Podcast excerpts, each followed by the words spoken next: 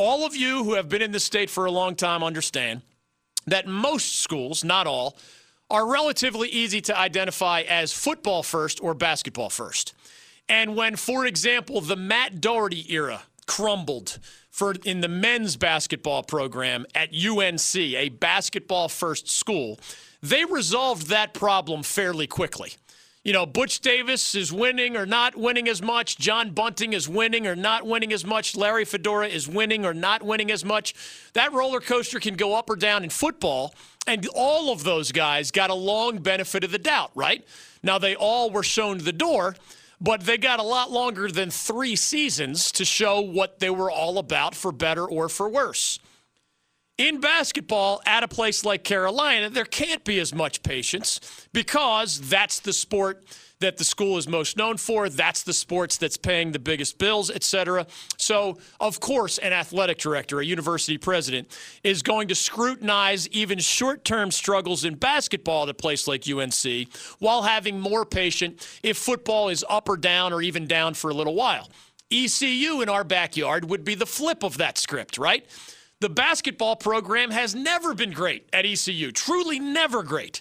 Rarely an N C double A tournament for the Pirates in a very popular revenue sport. However, they have a wonderful tradition in football. So Joe Dooley, part two, will get patience as the new leader of the Pirates basketball program, as they're going to finish near the bottom of the American Athletic Conference again this year. But Scotty Montgomery got what? A long time to figure it out in football? No. Just as Matt Doherty had a short time with the Tar Heels in basketball in that school's primary sport, Scotty Montgomery got a short time, three years. It wasn't working. First-time head coach, didn't work out, had to go. That's a football-first athletic department. That's a football-driven community in and around Greenville.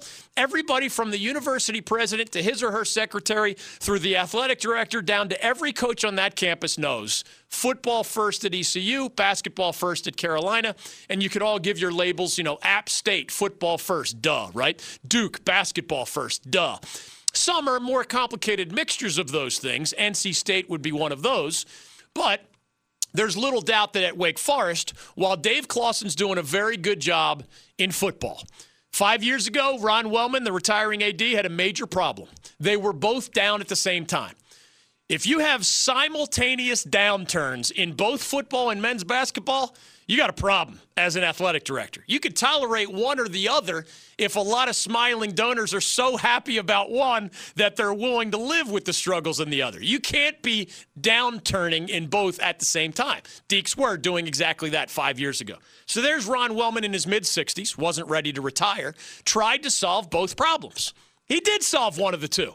Jim Grobe, loving, lovable living legend, right? Brought the Deacons their second ever in sixty-plus years A C C football title, but that was back in two thousand six. By five years ago, that downslide had continues, continued. You wish Coach Grobe well. He'll always be a celebrated part of that community, but it was a time for a change. So you hire Dave Clawson. Guys, done nothing but win as a head coach everywhere he's been. Fordham and Richmond and Bowling Green of the Mid-American Conference. Always values academics along with the gridiron game. Perfect fit for a culture that celebrates, and Wake does. Naysayers who paint with a broad brush in college athletics have no idea that they're insulting schools like Wake Forest that have never sold their soul when it comes to a balance of, yes, academic achievement, but also athletics achievement. It's real, and it's spectacular, and it can still be done. And Wake Forest, at times, even under Ron Wellman, was one of the top twenty-five athletic departments in the country. But five years ago, when he had a chance to resolve both issues, he ended up resolving only one. It was finding the right guy, Dave Clawson, in, in football. After two losing years, what has he done? Wake Forest football in its history, one hundred years, has never had three straight bowls that they won all three bowls, ever, until they just did it under Dave Clawson. So, no, he hasn't won an A C C title, but clearly back on the right track. Three straight bowl victories, first time in school history. Great fit for the culture of Wake. Ron Wellman, five years ago, solved the football problem. Five years ago, he hired Danny Manning in the sport, remember, that traditionally at Wake Forest has been even more important. Whether you talk about Wake fans who will celebrate, you know, Dickie Hemrick and other legends from way back a half century ago or more, or more recently, those who watched two of the greatest players in the world, four years of Tim Duncan before he went on to the San Antonio Spurs in the N B A. Two years of Chris Paul before he, and he's still one of a, the great representatives of Wake Forest ever on the national and international basketball scene. Those two guys were part of a renaissance of Wake Forest basketball. Now, we all know many years ago, probably the worst tragedy that I can ever remember having to report on, Skip Prosser dies in the middle of the summer as a relatively young man and as a beloved head basketball coach.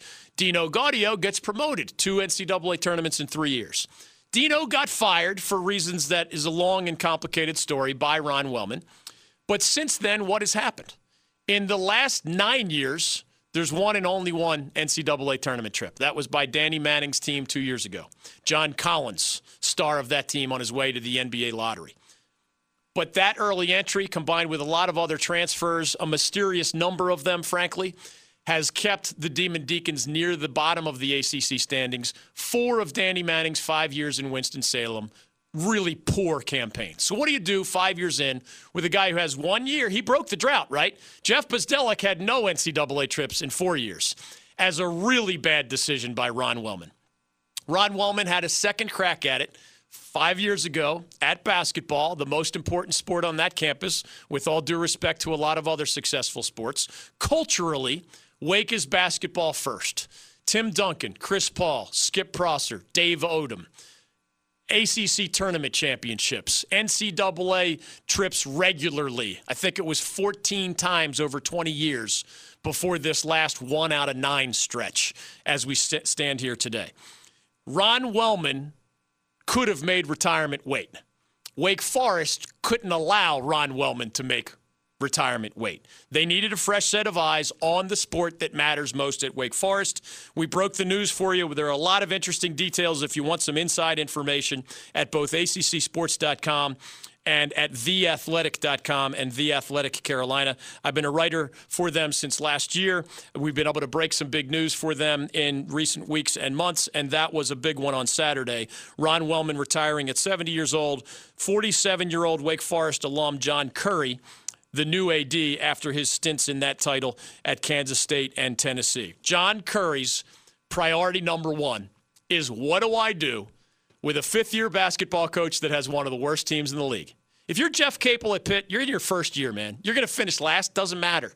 You've changed the culture. You're taking steps in the right direction. You're allowed to finish last if you're first-year Pitt coach Jeff Capel, given his success under Coach K at Duke as an assistant, but also his success as a head coach at V C U in Oklahoma.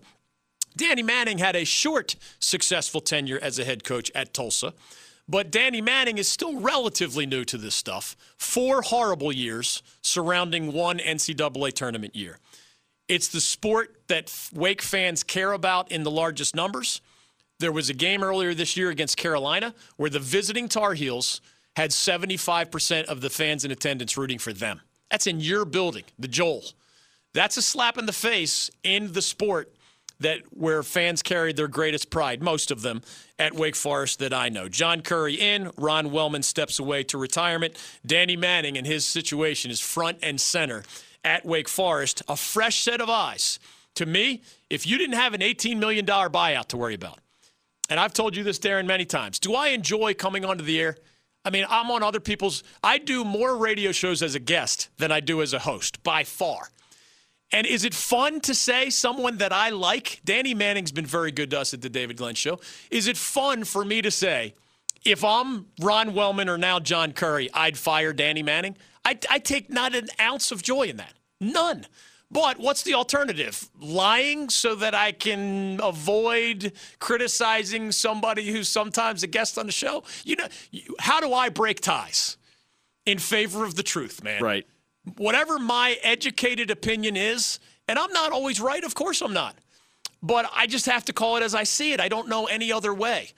If I were in charge at Wake, again, I want to see the the financial details. Reported by Jeff Goodman as an eighteen million dollars buyout. That would be one of the largest buyouts in the history of college sports that a school with an infamously small athletics budget would have to swallow. eighteen million dollars. Now, even if it's less than that, and we get the contract, again, private university, we don't have access to that, and maybe it's whatever, fourteen million dollars. Something that's still an awful lot of money to pay somebody not to coach.